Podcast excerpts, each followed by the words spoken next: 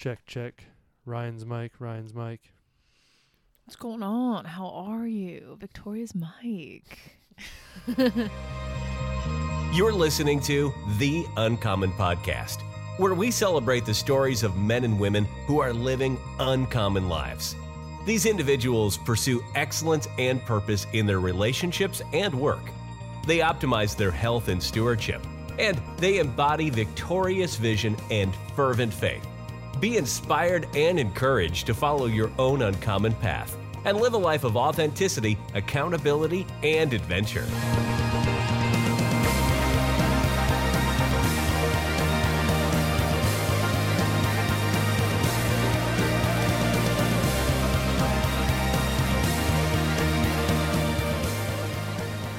Welcome to the Uncommon Podcast. I'm your host, Ryan, and today I'm joined by a very uncommon, very amazing, dare I say, very gorgeous young lady, Mm, my wife, Victoria. Welcome to the show, babe. Thank you. Good to have you here. Welcome to our bedroom where we are recording this. We'll get into the challenges of just trying to record a conversation as a as a couple within your the context of your own home with your kids. But I wanted to ask you, what's been the best part of your day so far? And you can't say this because that's obvious.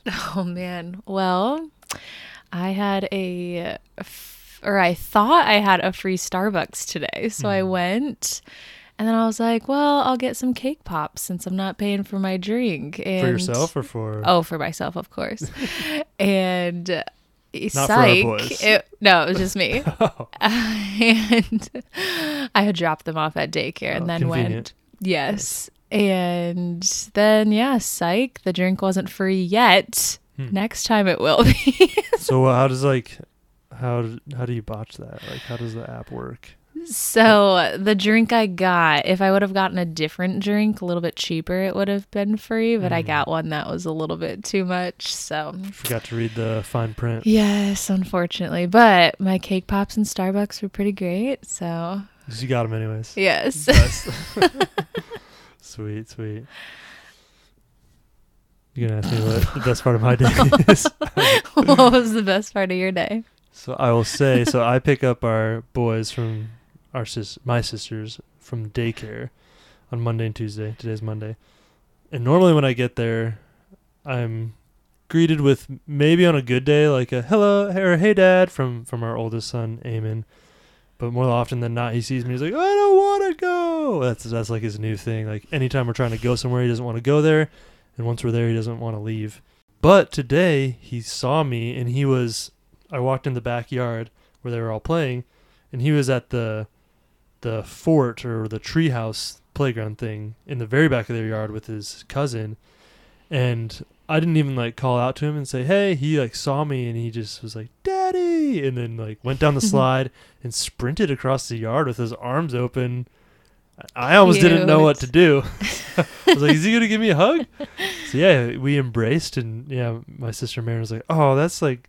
That's the type of greeting a dad wants. Like every time, I'm like, "Yeah, let's let's let's work on that." But that warmed my heart That's especially after last night, which we won't get into quite yet, but we'll share about that. And it was just like a hard, hard time at bedtime with Eamon. So yeah, but it's good to even just that simple question: uh, What's been the best part of your day? Instead of asking how is your day, I think that's even helped us uh, be more thoughtful and in the conversations that we have with each other, asking generative questions. Because if you ask how was your day? What are the typical responses you tend to to give or get? good or fine. Yeah, busy, Yeah. stressful. Which I mean, if as long as those kind of, those answers kind of go into like a conversation, that can be okay. But normally it kind of ends there. So hmm yeah, and I think asking what's the best part, it just kind of primes you for gratitude. So even if you had a bad day, it's like okay, what was like one good thing that happened? Because there's always at least one good thing. Sweet. So we're actually going to be talking about celebrating milestones in marriage, and for us, that is five years of marriage, which our anniversary to date the show was a couple weeks ago on September 22nd. And while five years isn't a super long time, It's a 15th of my life and an 18th of your life. Yeah, Mm. I can do math. and we're just we want to take time to candidly reflect on the past five years, specifically the intentional things that we've done to try to keep our marriage fresh, Christ centered, and fun, because marriage should be fun. And we'll also share about the mistakes we've made, that Victoria's made, no, that I've made, and opportunities for growth and improvement. Because newsflash, we are not perfect, not even close. but I'd say uh, we're committed to learning and growing, and, and that's pretty uncommon, right? Oh yeah. Nice. Yeah, just to kick it off, like one topic one topic that I think is very prevalent in marriage in particular is that of expectations. What comes to your mind for you when you think about expectations within a marriage?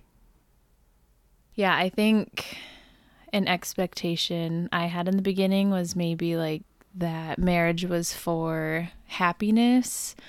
And so, yeah, and maybe we would go on vacation, we would have kids, and we wouldn't fight. We'd get along all the time. And obviously, there'd be ups and downs, but yeah, we'd be happy. And, um, but learning that marriage is for our holiness. And so, um, yeah, just becoming more like Christ. It's like a mirror. So I feel like there were things that I would point out in you and then quickly be convicted and be like, "Oh man, I I do that too." And so um yeah, it just brings us closer to Christ and um not looking to each other for fulfillment and happiness, but looking to Christ to make us whole first. Um and then yeah, we'll be happy from Christ and then we can then pour into our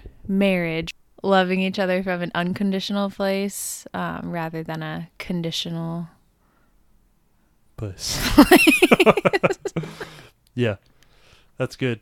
I think you even borrowed from Tim Keller when his quote on marriage is for our holiness and not for our happiness. And mm.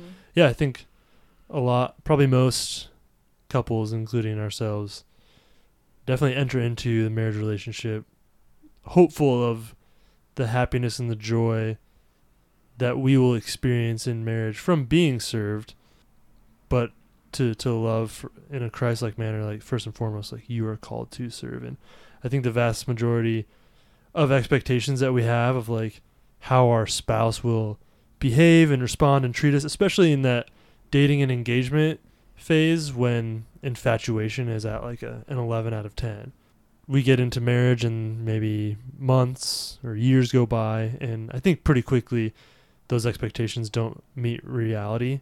So you learn pretty early on that you should do away with most of your expectations and assumptions because they almost always lead to disappointment. And a side note if if and when you add kids to the equation you really got to like temper your expectations of mm-hmm. of who your spouse will be and how they will respond in every situation I want to know what's been one of the biggest surprises for you from the first five years of our marriage. Hmm. Whether that's about me or who you have, how you've grown, or just what is, yeah, what surprised you? Is it my my hairy back that I have a tail? you go first. Okay. I would say that I've been surprised by how much work and intentionality it takes to truly sustain a strong marriage.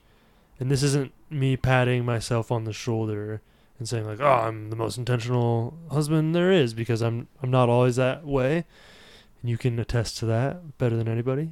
I think if I'm if I'm honest, which I try to be on this show, a lot of times I'm lazy or complacent in my pursuit of you, and I can admit that. Um, but I think overall, we have been intentional in prioritizing consistent time to connect, exploring new ways for us to like remain curious about each other and learn about each other and pursue deeper intimacy. And we're gonna share some of those things that we've done. But yeah, overall, just how much work it takes and I've heard it said, and I've I've even said, it's like no one's gonna have a, a good godly marriage on accident, right?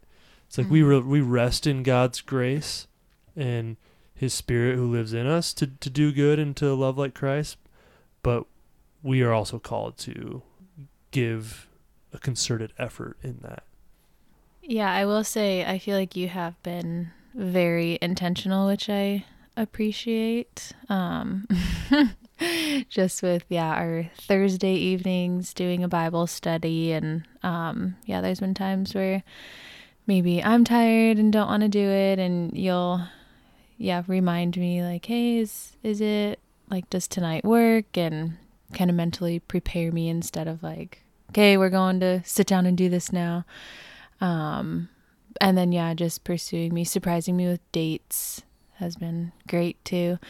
Um but yeah, it kind of reminds me of I was previously married, so kind of comparing that. Um, I was maybe like falsely promised, like, oh, once we get married, we'll we'll do Bible studies, and um, and then I naively believed that, like, once we got married, everything would change, and so, and then yeah, that didn't happen, and so, um, yeah, that's just been a wonderful surprise having you be so intentional and um just yeah making my dreams come true of a godly and Shucks. happy marriage has been awesome. And um i think just communication too. Like i really struggled to communicate. I was the queen of silent treatments. And um yeah you've just really helped me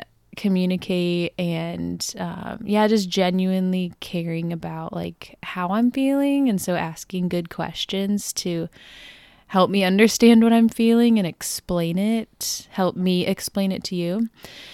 And so that's been awesome. I feel like i am comfortable to communicate now. I can recognize what i'm feeling and explain it to you and instead of just giving you the silent treatment. So communication has been a big surprise for myself and um and yeah you helping me with that Thanks for saying that. mm-hmm. Yeah. Yeah, communication is key and an area that we both still have a lot of room to grow in and you said a lot of nice things about me which I appreciate, but for sure there's a lot of things that I struggle with um and even as you were talking as I had the realization I've be I've become surprised by just how much I do struggle with anger at times. Because you're you're like tell me about you're like it. building me up, so I gotta kind of knock myself down a little bit. I feel like so. i'll let you do that I walked right into your trap. no, I just with tone of voice, irritable, impatient, responding in anger, like using words in a way to to try to defeat or like win as opposed to you know, reconcile and and um, build up. So not all surprises are are good in in marriage, especially when yeah, like you've t- alluded to earlier of just your spouse being a mirror to your own sinfulness and hypocrisy and so that's a, that's a sobering thing but being willing to i think just bring that to the foot of the cross and, and practice repentance and we we definitely have to practice repentance towards each other often which is a good thing. Mm-hmm. so. Is this your way of segueing into last night? Uh it wasn't but i i can do that. I'll save it. I'll save it because there's an even better segue coming up but i appreciate you holding me accountable to come clean on the show. Oh yes. You're like, I'm not letting you get away from that. Um, okay, this is kind of the last, just firing a question at you, which I know you Alrighty. love. What would you? This gets into our next topic. Um, what would you say is one of the biggest challenges that we face when it comes to prioritizing dating and romance, and even just connecting as a couple? Because you mentioned our Thursday night devotional times, and yeah, we try to. That is a priority, but there are plenty of times where like two, three weeks go by, and we're like, oh man, we haven't done that. So it's Mhm. not. I'm not always on point with making sure we sit down to do it, and sometimes I come up with things that I prioritize on on that that night, and I'm just like, can we do another time? And and then we don't. So yeah, before you shower me with praise, I also do struggle in that area. So the question was, yeah, what is one of the biggest challenges that you see when it comes to us prioritizing just connecting as a couple?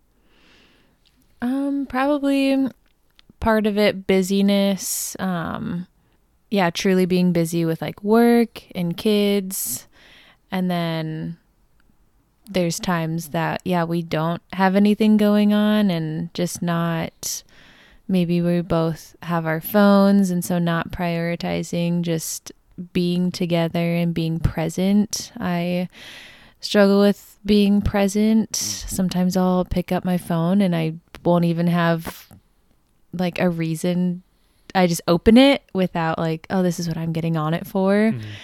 um so You're not alone, sister. yeah so just putting it away and um yeah i've even been convicted as the kids are playing instead of just sitting on my phone like just watching them play and like watching them grow and interact um because yeah i won't get that time back. And so thinking that way with marriage too like um not just well yeah we're together but not interacting Mhm. and so um, Not connecting. yeah like i think of our recent little getaway where we didn't have the kiddos and um a three and a half hour car drive just to talk was so fun and undistracted and uninterrupted no kids music in the background no God. yeah and so yeah that was super fun just having that quiet time and deep conversation hmm Yeah, so distraction and busyness. Yep, I think uh, something that any any couple listening to this um, can identify with.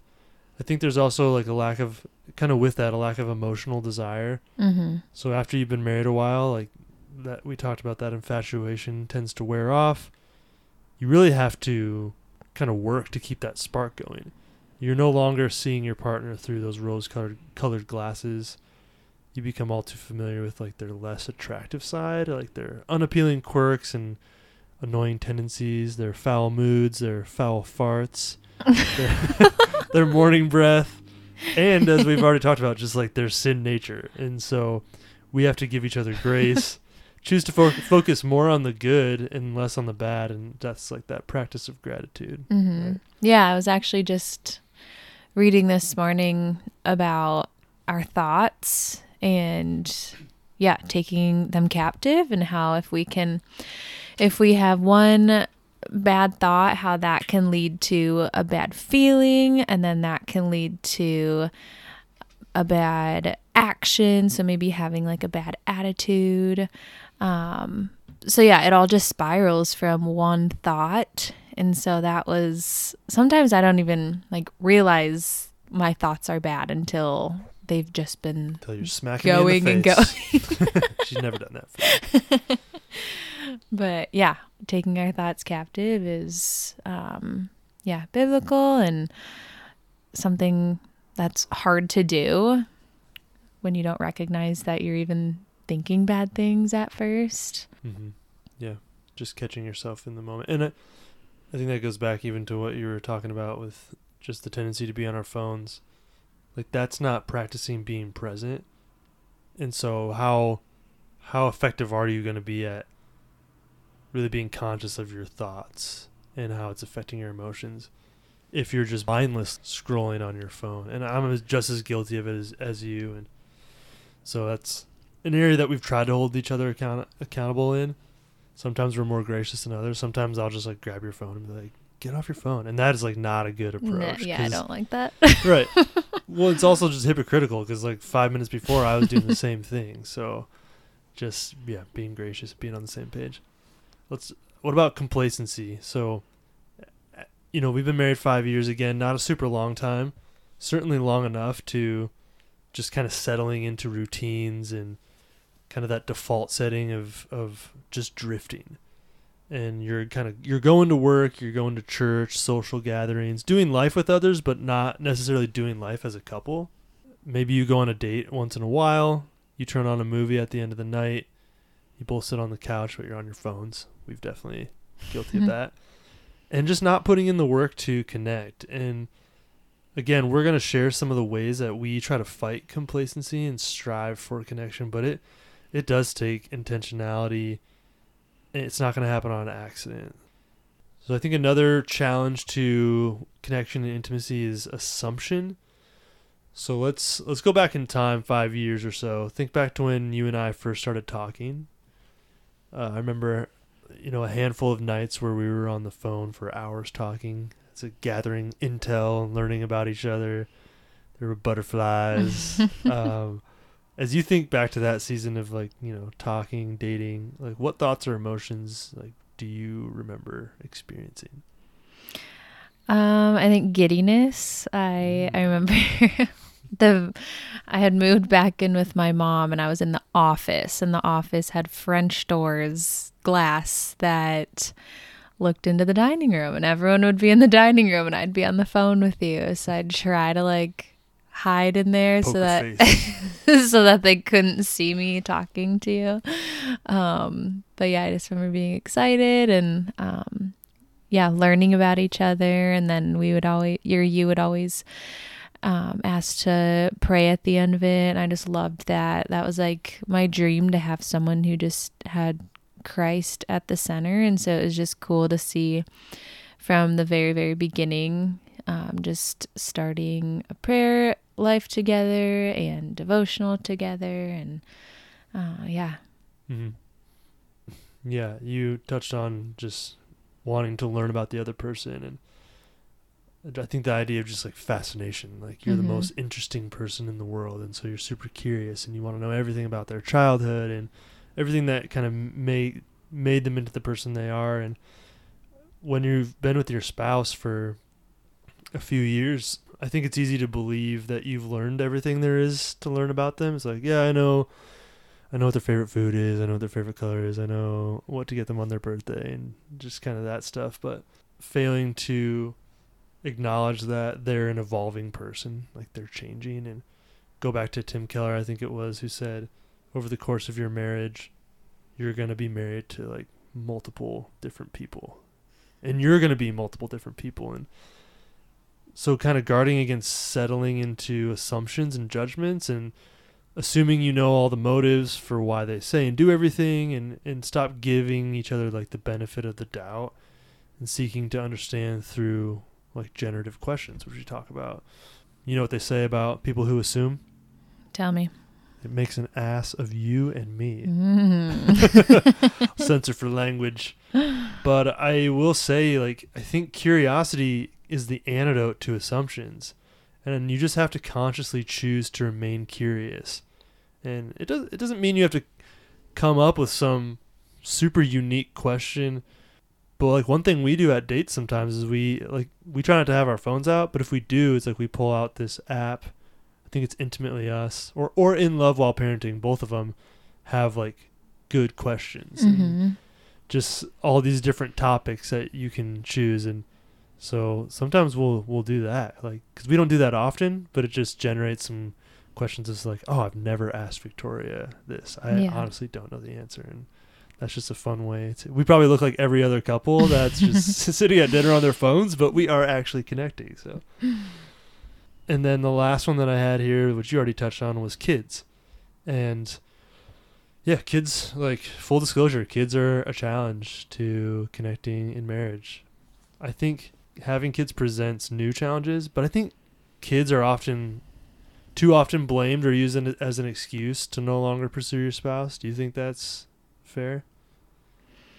Um, yeah, I feel like I hear that a lot, and it kind yeah, it makes me sad because kids are such a blessing, and um, I know that I was like before we had kids, people would just talk about like how challenging they are and just all the challenges. like they're just trying to warn you. Yeah. And so I just remember being pregnant and being scared. It was like, oh man, I really want to have a baby, but also I'm really, everyone seems like they're scaring me into this. And, um, and so then, yeah, after like having our first, it was like, wow, this is amazing. And like the challenges are fun and it grows us or brings us together and Mm. it causes us to depend on God and to be more prayerful and um so yeah not looking at them as a burden but yeah a blessing um and then having George super close together George and Eamon Mhm.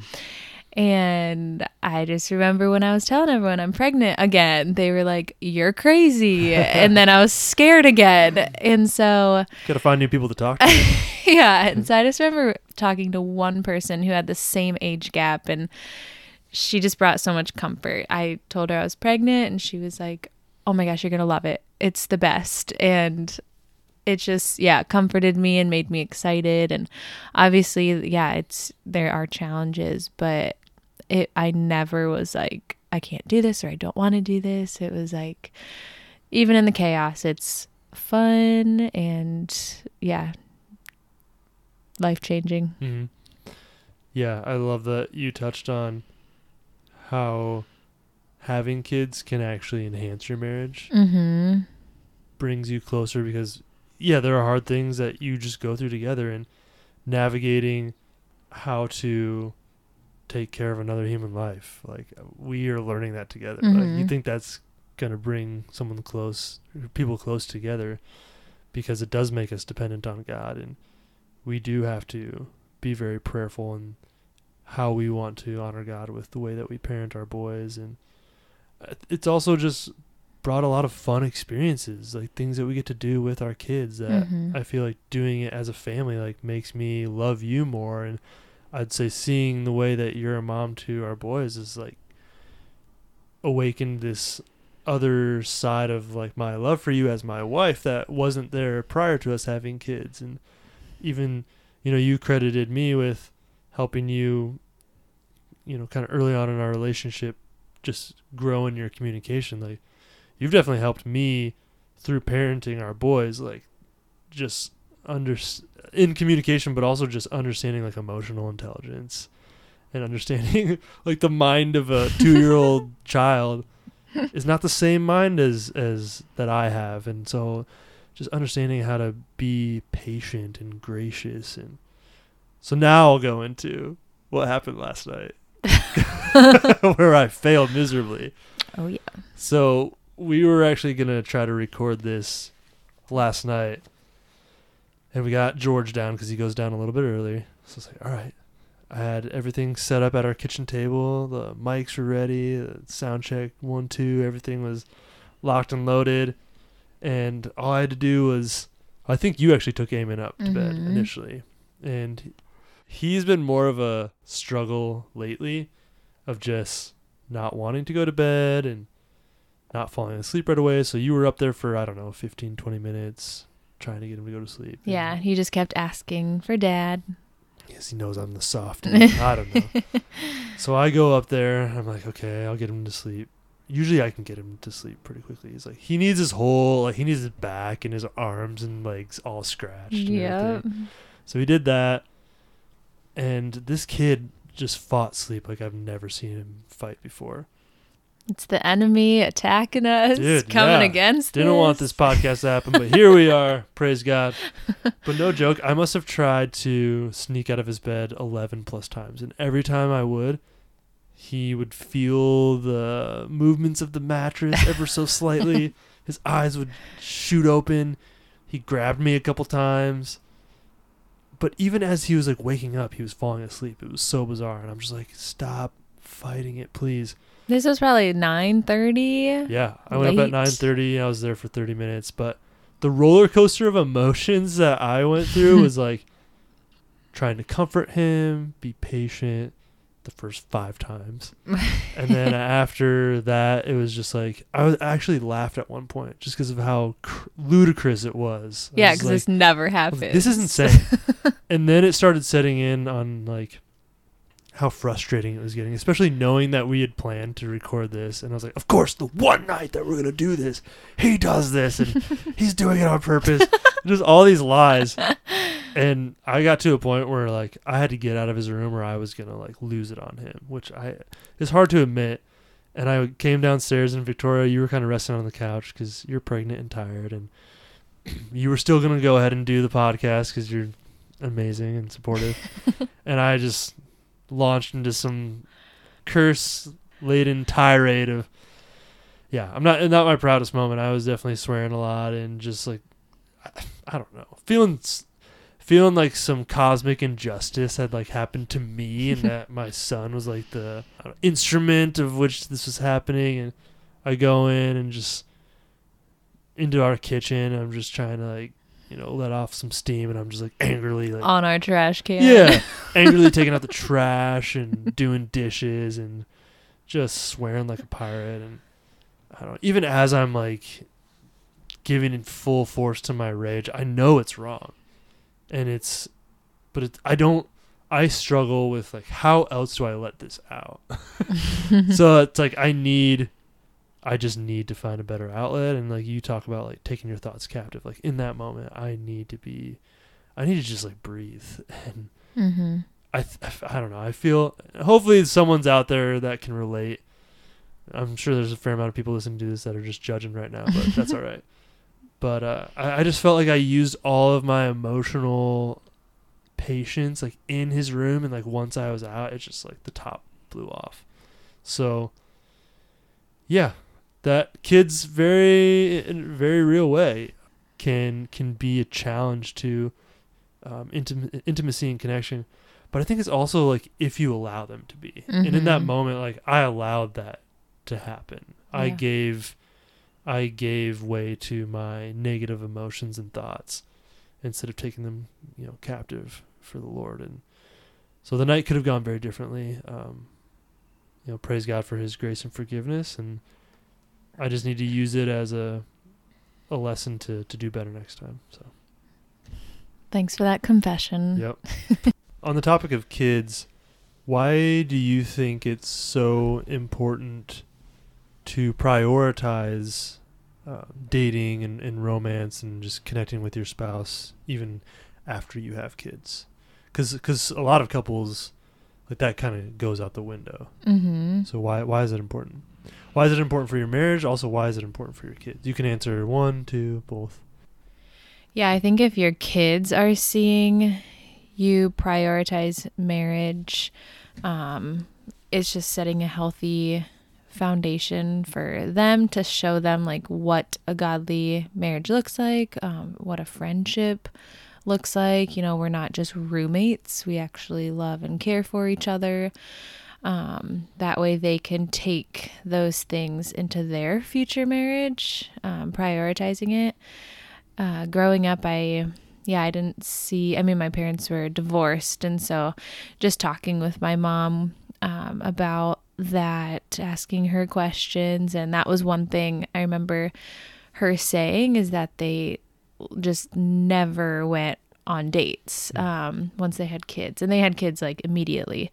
So just you know, they slowly drifted away and didn't yeah get to know each other. So I think it's important to um, just continue to invest. And like you said like we're always changing and growing. And so asking those questions about each other and still just getting to know each other and having curiosity.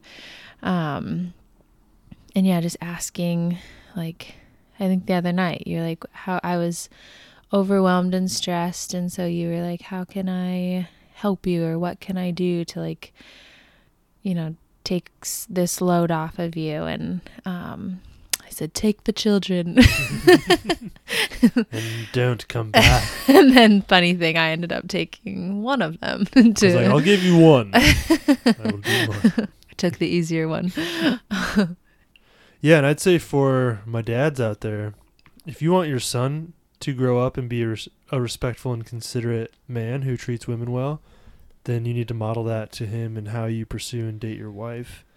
And if you have a daughter and you want her to grow up and and stand up for what she knows she deserves in a boyfriend and a potential partner someday, then you need to demonstrate to her the qualities that that man should embody by the way that you respect and love your wife. So let's switch gears now and pull the curtain back and share some of the things that we've done to invest in our marriage and vision as a couple. So I think back to when we were first dating and we would just do like Bible studies together and we we read a couple books together. One of those was I mean we knew at that point like once we started dating we knew we were dating to get married. Mm-hmm. So we read some kind of pre-marriage dating, like biblically based books. So one was The Mingling of Souls. Remember reading that? That was Matt Mhm. Chandler. His study on Song of Songs just gives you an overview of like a godly view of of physical attraction, like dating and sex and intimacy. So that was a good thing. Maybe you shouldn't have done that before. I mean, married. You know, it Not does say like, do, yeah, do not awaken love before it's time, which we didn't. Yep. but uh yeah you you know you just gotta you gotta guard guard your heart there so which which we did by god's grace and then we also read a book the exemplary husband and then victoria read the exceptional wife and those are i think it was like a couple that kind of co co-authored or Yeah. wrote these book as these books as like a, a pair and yeah that, those are the books that we read on our honey on our honeymoon Mm-hmm. we also had a devotional by Fierce Marriage, which we still have. So it's like a, f- is it 40 days? yeah. We've Yeah. turned it into 400. Turned it into five years and counting. it's that's like- kind of like our vacation book. It is. we we were more like faithful in doing it regularly when we first got married, and then we just took advantage of other resources. So yeah, like when we've gone on vacation, we're like, hey, let's bring the devotional book and mm-hmm. make sure because because we're not going to church. It's it's not as likely that On we're- on vacation. We do Right, go to right, church. right, right, right. when we're on vacation. Yeah. Like case in point, when we went to Hawaii, yeah, we didn't go to church. Like, I mean, other th- for me personally, other than doing like some Bible devotionals on my phone in the morning, I wasn't having that same devotional time that I consistently do, which isn't good. I mean, there's no there's no excuse not to maintain that, even if you're on vacation. But Mhm. but I digress. But we did take that book and and did a few entries of that, and it's it's kind of cool to look back and see. The first one we did was like September twenty third, twenty eighteen. Is like the day after we got married, and just kind of flip back through the pages and see when we've done entries. But yeah, that was another one. We read Tim Keller's Meaning of Marriage, which we've already kind of touched on. Went through that for our pre-marriage class at church. Any other resources that have come to mind for you? Um, yeah, we took one, another one at church while we were. I think the first one we were engaged, and then they were there was a marriage one, so we did a re-engage is what it was called. So that one was good, and just getting to know like other couples during that. So we've done books just on our own. But yeah, it's um I think important to surround yourself with other people, other marriages. Um maybe they can like see or speak life into you, see things that maybe you don't see. Um but also just be encouraged and know like oh wow, I'm not the only human being on earth that struggles with X, Y, and Z. And um, that's another thing that I loved that my mom said um, as I was asking her questions. Just that sh- if she could go back, she wishes that she could um, just, yeah, be humble enough to ask for help. Um, she just, yeah, kept everything, all the struggles to herself and didn't ever reach out for help in marriage. And then just felt like it got to a point where it was too late. Um, and so, yeah, just knowing like every single marriage has struggles and um, so just being humble enough to ask for help um, and just yeah pouring into your marriage before you get to that point of like oh man it's you know getting too late or you know we're struggling too much um, just yeah pouring into your marriage to keep it from Yeah. getting to that point Preventive maintenance that you do for a car. How much more important should you be doing those type of things for your marriage? Yeah. Yep. And yeah, when we took, you mentioned re-engage. When we took that class, that was two years ago. Yeah, because you were pregnant with George.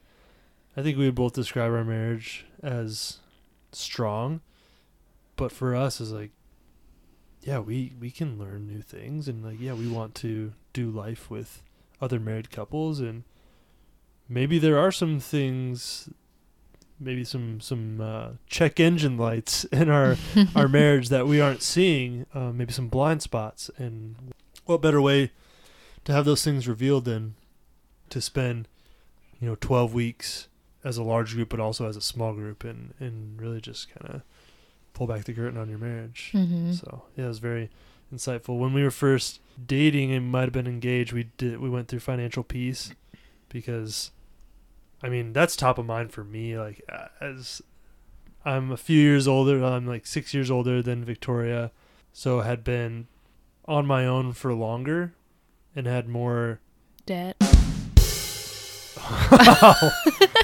more debt, but also more savvy around personal finance. That was a good zing. I'll give you that.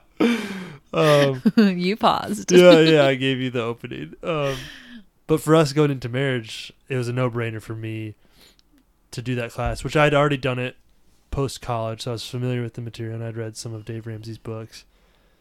But that, I think that just gave us a platform to have a lot of just important conversations. And again, it's not like we were taking that out of a place from a place of like, oh man, we're like super in debt and just like really struggling with finances. It was more so like, let's Prevent that. From yeah, let's happening. prevent that from happening by just getting it. Like, how many couples get married and they've never even like really talked about their finances Mhm. together? Like, how are you gonna do it? Like, what are your values? Like, what's important to you? And just those very basic preliminary discussions. And I think one of the, what was one of the most telling things for me taking that class, like we're a young, soon to be married couple.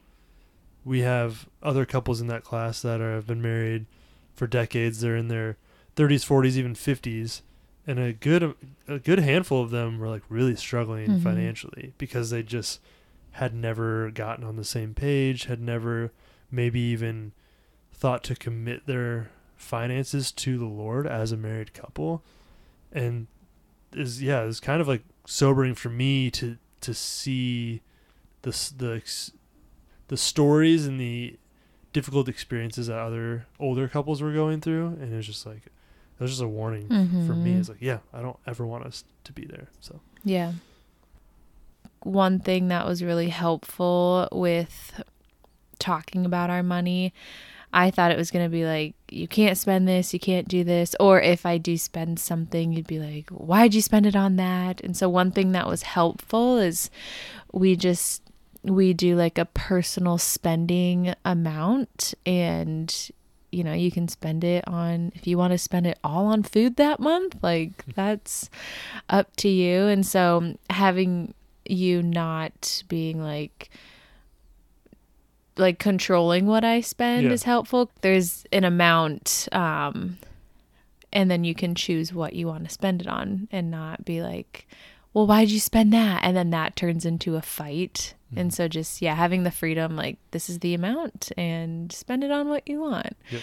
was like helpful for my mind. Thanks for sharing that.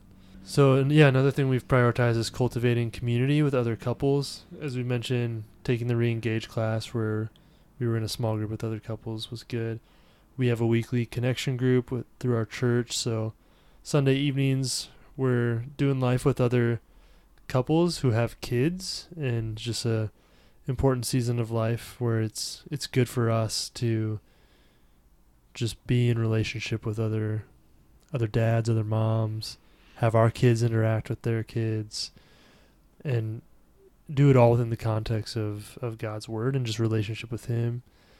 We have friends who we do life with together, so I, I even wanted to touch on just hospitality and inviting families over to our home for dinner. Hospitality has been an area where Victoria's helped me grow because for whatever reason, I just kind of was resistant to it because I think it was subconsciously. I just kind of viewed home as my domain and my place where I come after work to relax and inviting people over, especially with their kids, was kind of infringing on this ideal that I had and uh, but obviously like you look in God's word and hospitality is a, a very godly command and it's like an, an act of obedience and I think it just you've really helped me come around to see like our house is a blessing from the Lord that we need to steward well, and one way that we can steward it well is by opening it up to other people and Mm-hmm. not holding it as an idol. So thank you. Yeah, I remember like at the beginning. So yeah, we were renovating our kitchen, so there's wires hanging everywhere, just kind of a nightmare. That was kind of like an excuse not to invite people over, and um, but yeah, not like caring about what your house looks like. Like it's okay if it's small or cluttered or messy. Like it doesn't have to be perfect and um yeah, that can just be pride of like, I want people to think that, you know, my house is always perfect. So, not having that mindset either, just letting them in and letting them see who you guys are. Yeah, we messed up. we got knob and tube everywhere. It's it's safe. It's hidden. We're good. Yeah, and even even just thinking like the insecurity of what will people think of our home. Mm-hmm. Will they not want to come here? It's like, well, those aren't necessarily the people that we want to do life with. If that's like how they view those those social interactions. So, and then uh, I think another important thing with with relationships is just one on one friendships. So we both, Victoria and I both have times with our friends when we're able to have authentic conversations and just interactions around our roles and responsibilities in marriage, parenting, work. For me, I think of my coffee group on Thursday morning. So I get together with a group of guys um, that they all coincidentally go to our church and have just befriended them through connection groups. And uh, that's just been a very life giving kind of tradition, weekly, weekly rhythm for me. And we close that time in prayer and can just share authentically of you know the highs, the lows, um, the things that we're wanting God to do in our lives. And think for you, it's I mean you can speak to it, but like yeah, you have play dates with other moms, and I know a lot of times that's like kid centric, but you're also really good at just reaching out to other women and either just connecting with them one on one or you know like aforementioned just in, inviting them over to our home. But how do you feel like you've grown in, in that area of, of just prioritizing friendship? Yeah, friendship is uh, something that I cherish, and um, I, for several years, had zero friends. Um, in high school, I had just a couple that, couple friends that, I don't know if I would say toxic, but just not healthy, and so, um, yeah, I just remember my sister saying, if I could go back um, I would rather have no friends than to have the friends that I had. And her story is completely different. Um, and so I took that literal and got rid of all my friends in high school. Don't recommend that, but you can, you know, you can be a Christian and have non Christian friends. So I kind of took that a little So extreme. Yeah. And so, yeah, I took that a little extreme. And so I just started praying for godly friends and thinking, okay, right after high school, once I go to beauty school, it's a school full of girls. Surely I'll meet someone. And nope. and so several years went by and it was, I just felt really lonely. And I just kept praying and asking God to bring along godly friends. And, um, and then, yeah, I started going through a trial in my life. And um, so, just, yeah, very difficult, very lonely. And so, once we started going to Cottage Grove, is when I met some of my friends. And um, I don't have a lot of friends, but I have very deep friendships and close friendships. And, um, and yeah, I do have just a couple like non Christian friendships, which is really cool. It challenges me to just live out my faith and speak loving boldness and truth to them and um, just yeah good conversation with them. Yeah i think i've grown just with learning how to just get to know people um, asking them questions and um, also just like asking like how are you doing in your walk with the Lord? And what sin struggles are you struggling with right now? That's not something you typically talk with, um, especially yeah, non-believers and or in high school. Like that was never a thing. And so, just having a very deep, vulnerable conversation. Like I almost crave that. Like I love it. Mm. And Yeah. confession is so freeing. Um, I remember being terrified to confess, feeling like I'm the only one who sins. And you were the first person who ever confessed anything to me. And it was like, I don't think. I yeah. And so I didn't look at you differently. It was almost like more attractive. It was like, wow, like I know you sin, but you confess. I know it's that bad. but like you sharing it with me, I just all of a sudden had this level of trust um, and like a deeper love for you. It was like, wow, like he, I don't know. I just saw you differently. And then it made me feel comfortable and want to like share back. Where before it was like, oh, no one is going to know what's going on up in this brain. Because no one else is opening up about yeah stuff. yeah. And so i think i've challenged myself to in friendships try to be the first person to share to like get them comfortable to share. And not having that be the motive like i'm gonna share and be vulnerable so that they will share their stuff. Like just you know sharing to maybe be held accountable. Yeah, and you don't you don't want all of your friendships to be like dominated by those heavy conversations all the time. Like you right want you want lighter times where you can just laugh together and connect on similar intis- interests.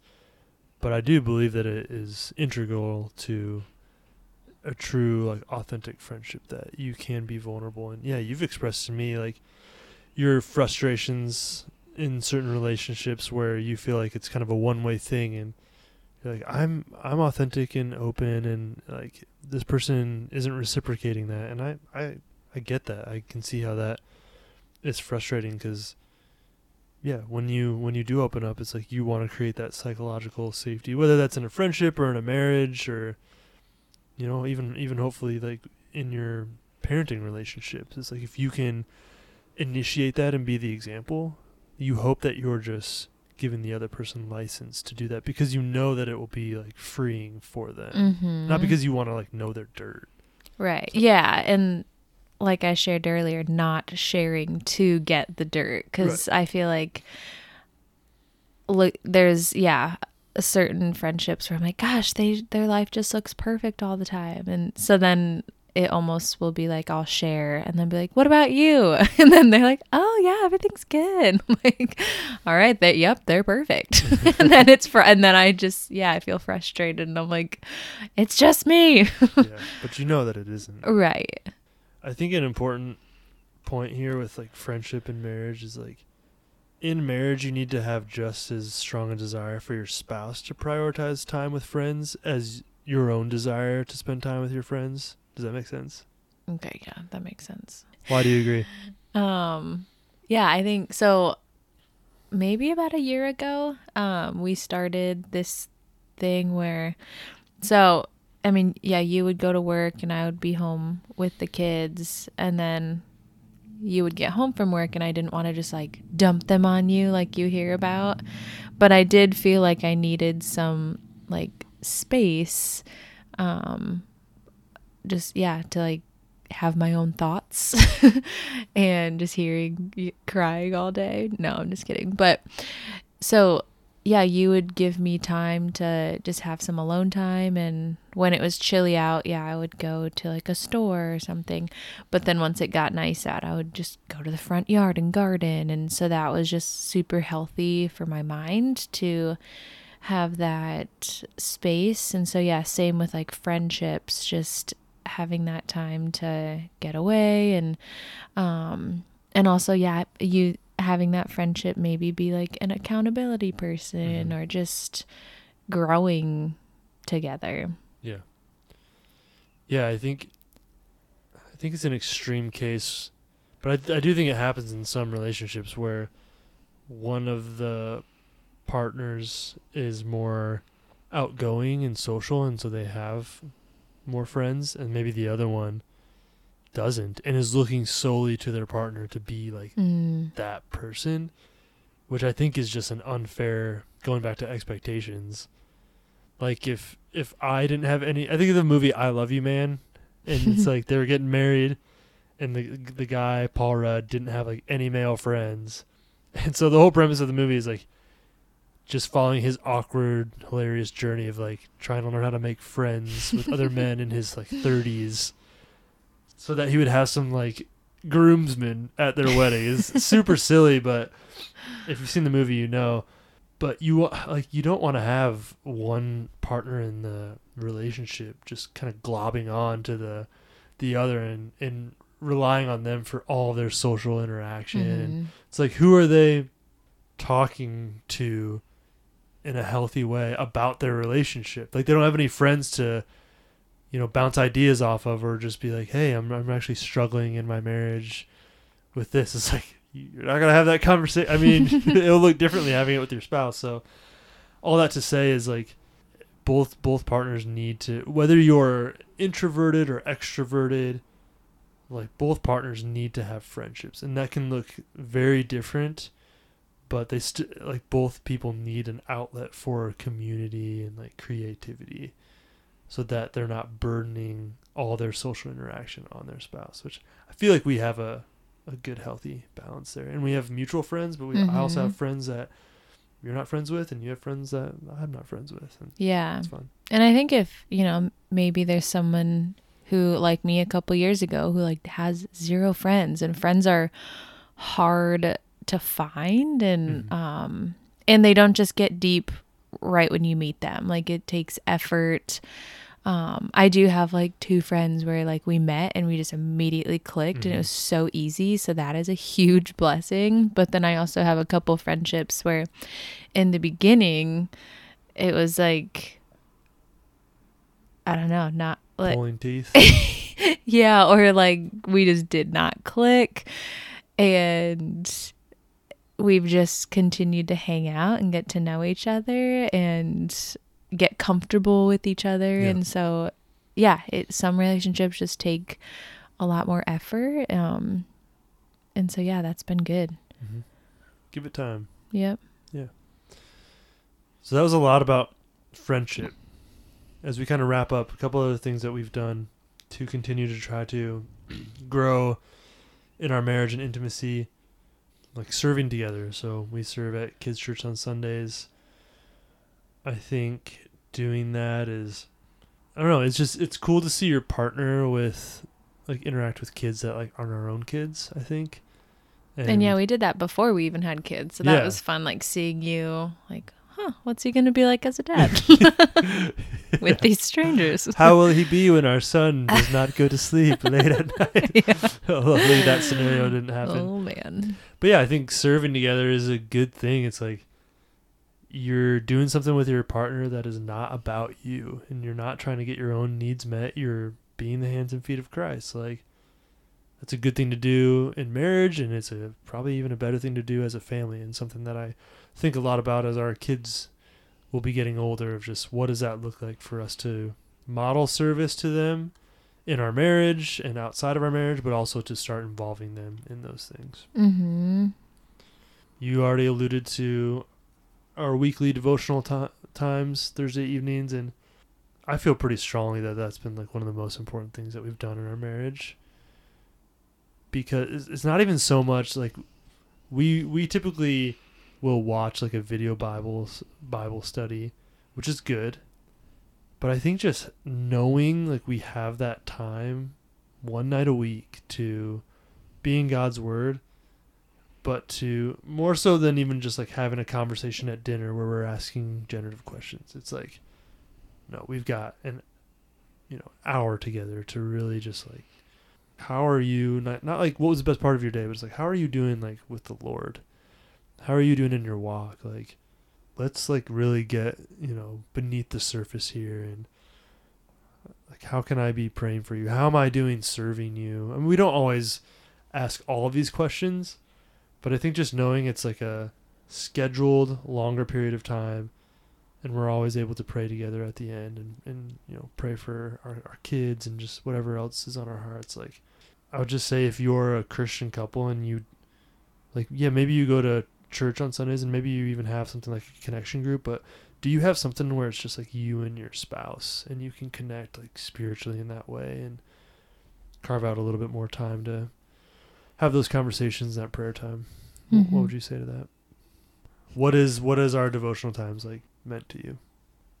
Yeah, it's been helpful just the prayer time and um it's been like a time of confession too. So like prayer and confession, like how are you doing? And and yeah, it just I feel like the enemy wants us to believe the lie like, oh, if I share this, like they're going to be disappointed or think of me differently or just yeah, some lie that it's going to hinder your relationship, but I feel like each time it's just created more trust and grown us closer and um yeah just having that confession is good and i mean yeah it can be hurtful at times too but in the end it's um rewarding and Mhm. freeing Yep.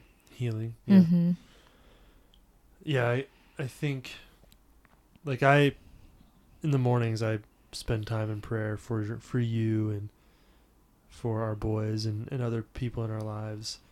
And so I have in my mind the things that I should be praying for you about based on our interactions and what I know about what's going on in life and but I think our devotional time, that's when I can one time a week say like what do you want me to pray for you about? And I Mhm. could ask you that other nights, but that's just like the one time that for sure I will do that. And I would say to any Christian couple listening to this, like your spouse needs your prayers and, and should covet your prayers. And like I need Victoria's prayers for me every day. She needs mine. Maybe that doesn't seem as important or it's less tangible, but I think it's like one of the best ways that we can actually love our spouse is by Mhm. praying for them and not just like keep them safe, bless their day. Like, what are the bold, specific prayers that you can be lifting up to God on behalf of your spouse? Mhm.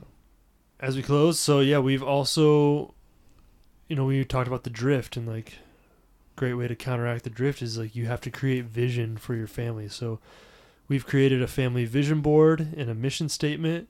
I've done episode episodes on both of those. The pre the one right before this one was just how to write your family mission statement. So I'm not going to get into a lot of detail there, but I think that's just been a, a good way for us with a, with a young family to start proactively thinking about like what do we want the direction of our family to be? And what are our core values? Who is the garvey family? Like what do we stand for? What do we want our mark to be on this world and as we build god's kingdom? And if you're not talking about those things like you're just not going to know. And you know if you have kids and maybe they're older i would challenge you to ask them like just ask them the question what do you think is our mission as as a family? And i think you'll be surprised to hear the answers and, and maybe they you won't even get an answer because they they don't know. And it is up to you and your your spouse to set that vision. I know it's been something that's kind of been something you wouldn't like normally do Mhm. but what what have you thought of? I mean, we've we've talked about it, but like, what are what are your thoughts on just like having a vision board and a family mission statement? And Yeah, I feel like the vision part, it's so hard for my mind to just think five years ahead, even one year. Like, I'm like, oh, I'll see when I get there. but, but yeah, having writing down that vision um, together has been fun and we, uh, to actually like cross things off too. Um, I think my mind sometimes is that just growing up poor. We never took a vacation. So even just like writing down the vacation in my mind, I'm like, yeah, I don't know, it might not happen. But, you know, you save and there's travel hacking. And so it's been really cool to like write that down and actually take that vacation and like, okay, things, you can write things down and make it happen um, prayerfully. You know, you, not everything you write down is going to come into Right. you're not manifesting it Yeah. but prayerfully but yeah prayerfully like this is what our like dream or desire is and um you've also taught me like it's okay to like write something down and it not happen or to fail like that was another thing where i'm like well i don't want to write this down because what if it doesn't happen or i or like yeah starting my own business what if i fail what if like i don't make any money and you're like it's okay like You, don't you can if you try. grow from it and i was like oh so just changing my mindset Yeah. too for sure.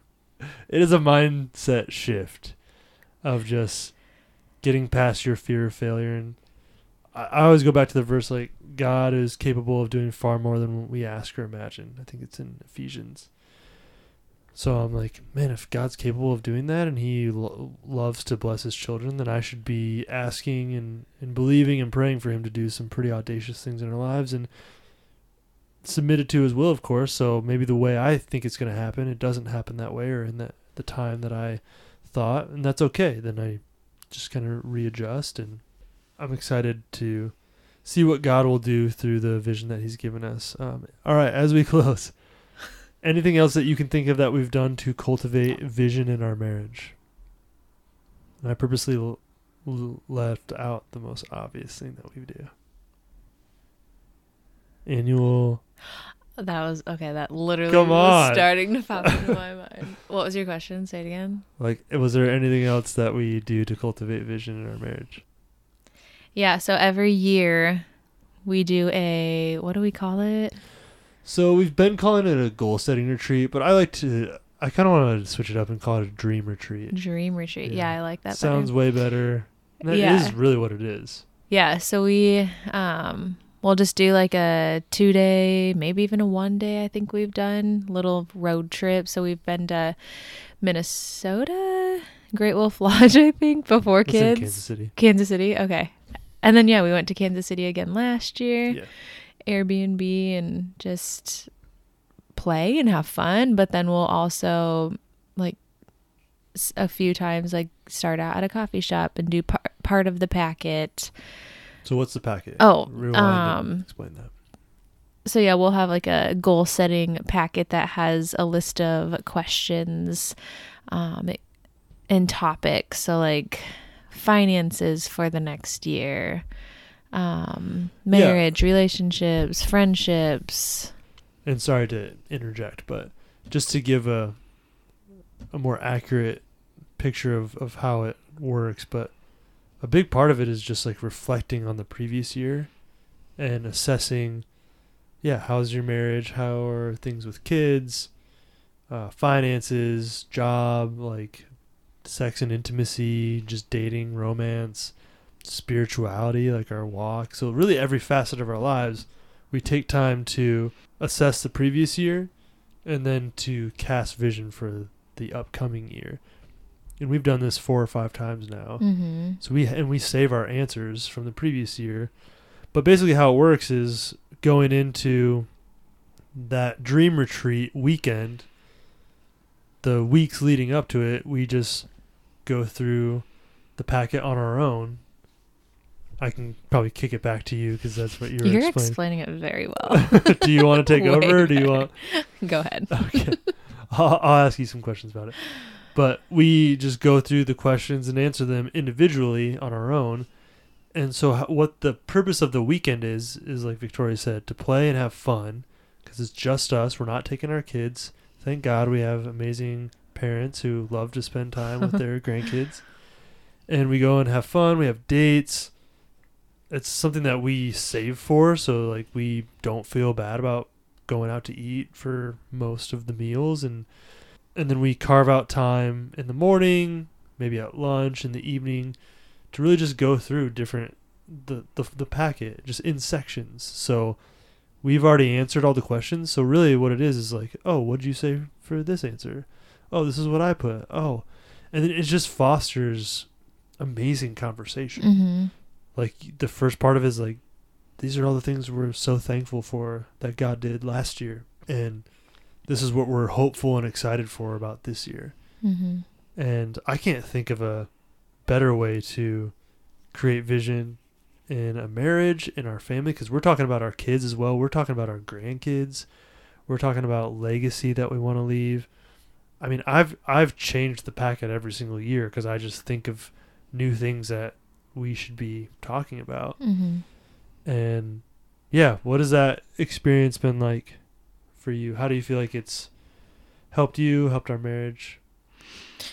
Yeah, I think one thing that pops into my head there's a part too just about like our spouse and like just praises for them for the year uh, or not even necessarily the whole year but just yeah focusing on your spouse. And that's always like a fun one to to look back on. And um like yeah how has Ryan been a great husband or great father in this past year? And just to intentionally give encouragement to each other is really uplifting. Um, and then, yeah, just like growing in my the dream section on my packet or the goal setting. Um, I will write the tiniest little goal so that I can accomplish it and feel good about myself. and I'm like, go bigger, go bigger, go home. Your goals stress me. um, but yeah, just like so many dreams.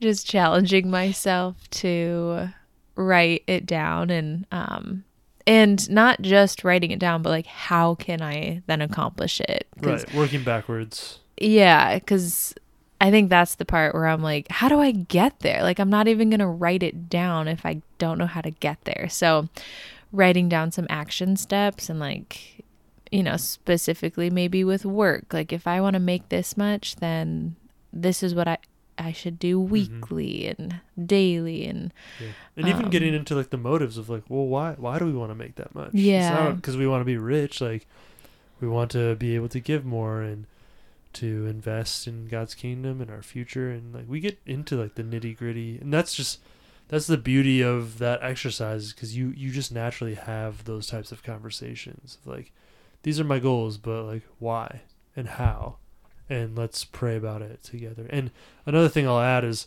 we don't just do it like we do that weekend once a year, but we we strive to revisit our answers quarterly, so every few months. Cuz like it's great if you go through the packet and answer it all, but if you don't look at it the entire year. Yeah. I think the first time we did it, we didn't look at it and it was right. like why did we do all that? Yeah. It was like I have no idea what I what last year yeah. what we wrote? We're actually candidly we're due to look at it like asap so it's been a while.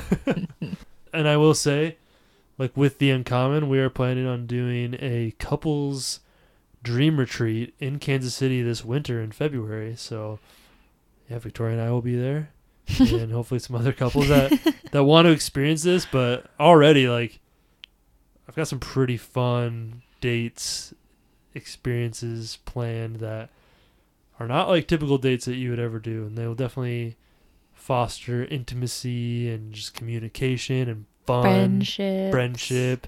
Yeah, you'll meet other just uncommon couples that are just trying to elevate their not just their marriages, but it's it's so much more than that. It's their families and it's you know generations to come. So if you're interested in that, you can learn more at theuncommon.com slash experiences. You can sign up today, get your name on the wait list, and then we'll follow up uh, as the event draws closer. But uh, yeah, this is just part one of this episode. We didn't even get into really like what we do to mix up our dating life and keep it fresh, keep it funky. so we'll be sharing that on the next one. But uh, yeah, babe, any last words of encouragement or anything you want to leave with the listeners? Don't freeze now. Take your thoughts captive. Okay. For a healthy marriage. That's great. Got nothing to add to that. Um, yeah, thank you for listening. You've been listening to the Uncommon Podcast. I've been your host, Ryan, joined by my beautiful co host, Victoria. we'll see you on part two. Bye. Thank you for listening to The Uncommon Podcast. If you have benefited from our show, I would ask you to follow, rate, and review and share our show. And be sure to check out our website at theuncommon.com, where you can learn more about our mission, sign up for one of our live experiences, and take advantage of many resources that will empower you on your uncommon journey.